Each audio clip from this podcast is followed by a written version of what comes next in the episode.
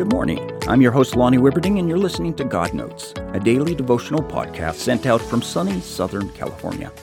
Today is Monday, August 28, 2023. A friend of mine posted the text for today on Facebook. It caught my attention, so it is the devotional for today. It seems like bad news is all around us. Turn on the evening news, and most of the stories are not about happy things that are happening in this world. If we concentrate on the bad stuff, life can seem overwhelming.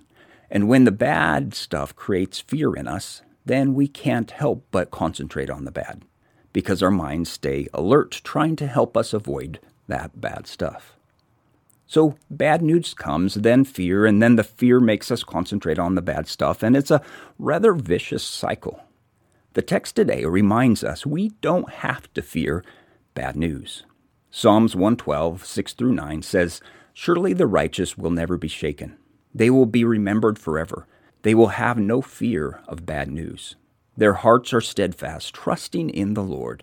Their hearts are secure. They will have no fear. In the end, they will look in triumph on their foes. They have freely scattered their gifts to the poor. Their righteousness endures forever. Their horn will be lifted high in honor. God still knows who are His.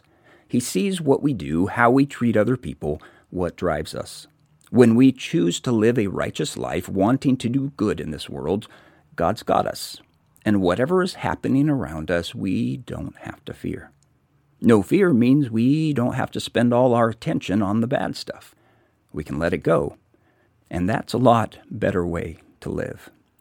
Surely the righteous will never be shaken, they will be remembered forever. They will have no fear of bad news. Their hearts are steadfast, trusting in the Lord.